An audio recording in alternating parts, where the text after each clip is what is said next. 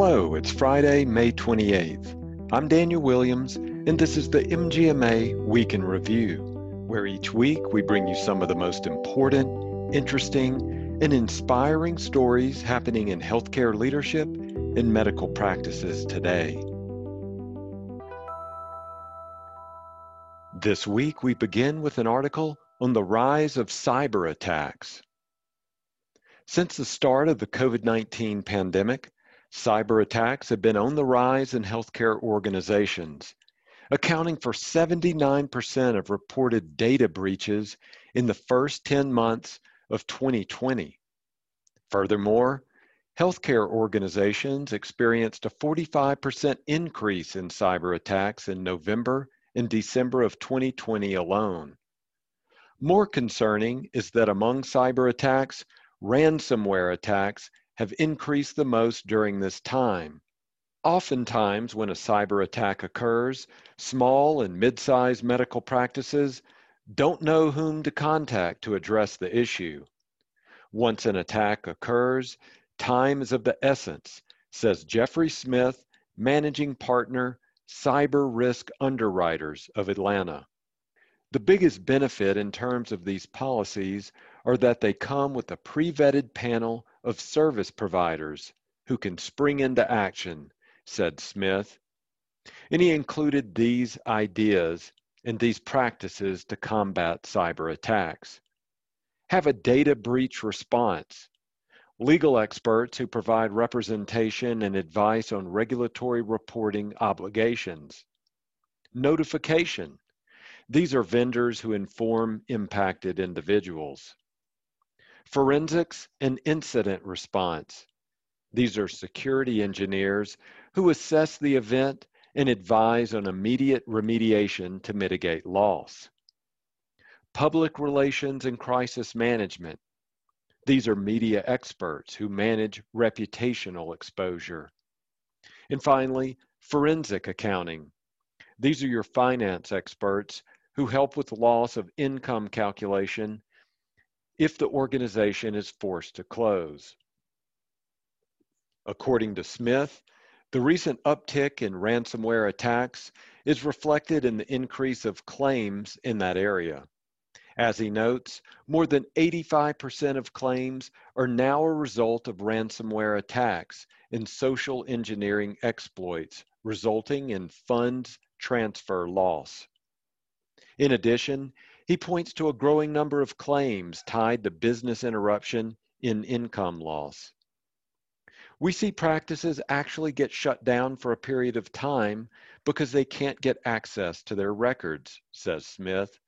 So we're starting to see more claims for loss of income when they're shut down during a ransomware event.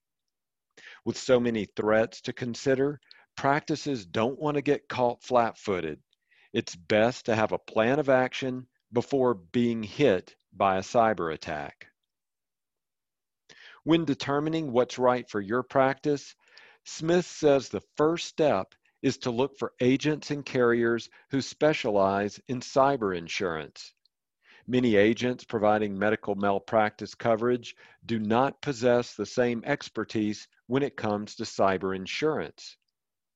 Smith believes it's also important to look for insurers that can provide practice risk assessments, often provided for free during the application process.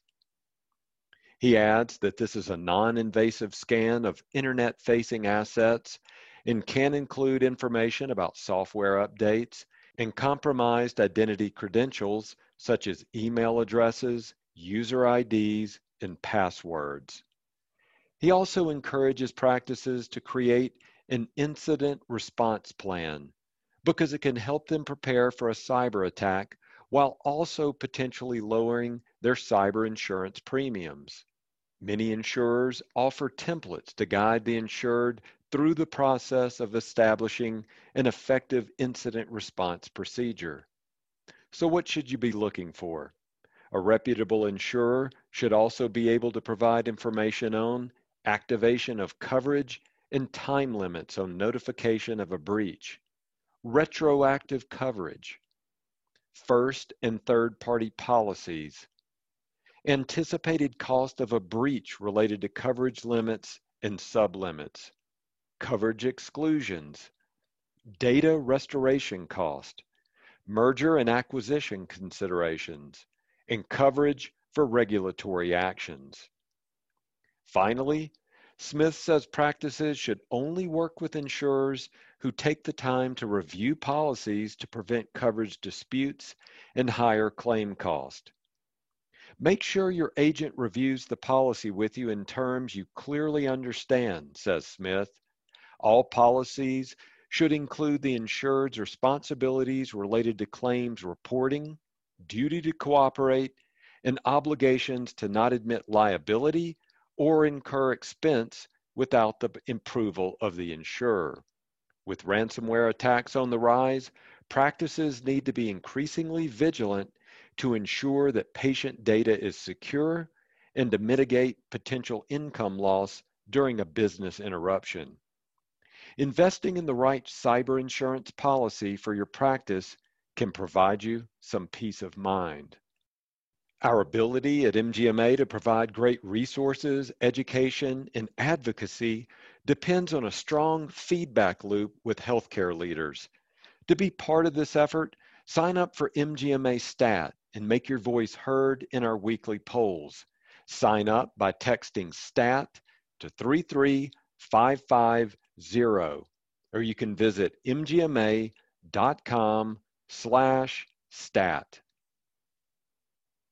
Our next article comes from MGMA's Washington Connection. CMS reweights 2020 MIPS cost scores. The Centers for Medicare and Medicaid Services, or CMS, announced that all merit-based incentive payment system eligible clinicians will see their 15% cost performance category zeroed out and redistributed to other performance categories. The agency reports that the volume of data available to calculate the scores for the cost measures significantly decreased overall when comparing to the prior year's data. As a result, CMS indicates it cannot reliably calculate scores for the cost measures to adequately capture and reflect the performance of MIPS participants. Clinicians do not need to take any action following this announcement because cost category performance relies on administrative claims data. MGMA has long advocated for modifications to the MIPS cost performance category citing opaque methodology to calculate scores, lack of actionable feedback from CMS to reduce cost, and problems with patient attribution to MIPS participating clinicians. To keep up with the latest regulatory and advocacy news, go to mgma.com slash advocacy. I'll leave you this week with an article on Re-engaging healthcare consumers in a post-COVID-19 world. This article appeared on mgma.com. There's no time to waste in getting people to re-engage with healthcare systems. Now is the time for healthcare providers to strengthen their approaches for bringing people back to their healthcare journeys. During this unprecedented past year, Fewer people visited healthcare providers. Some people even avoided hospital emergency rooms and urgent care facilities for serious problems like heart attacks and strokes. In a nationwide study conducted by the Martec Group, many consumers reported feeling insecure about re engaging with U.S. healthcare systems. Concerns identified including both in person and remote care. Findings also draw a roadmap for healthcare providers looking to regain consumer trust and optimize capacity levels. So why does re-engaging patients matter? Well, some patients have postponed appointments from a few months to more than a year. Yet regular appointments are the best method for flagging early signs of disease. Consistent visits provide for lifestyle discussions and essential treatment for chronic conditions. These interventions can be the difference between life and death. Social isolation and loneliness also have been at an all-time high. There's robust data that these emotional conditions lead to depression, substance abuse, and even premature mortality. Often loneliness can cause fight or flight signaling, which weakens the immune system. Patients who re-engage sooner are honest with their providers and practice recommended daily activities such as meditation, exercise, and yoga that can have successful recoveries faster with less relapse. Re-engagement also equals better outcomes and more loyalty. The more healthcare organizations encourage patients to return to routine appointments and become part of the decision-making team, the better the outcomes. The more improved the outcomes are, the more well-rounded the relationship with the healthcare provider and staff, which leads to greater patient loyalty. Patients aren't the only variable in the engagement equation. Healthcare employees who are encouraged to be part of the patient care team feel valued and appreciated, leading to more rewarding careers.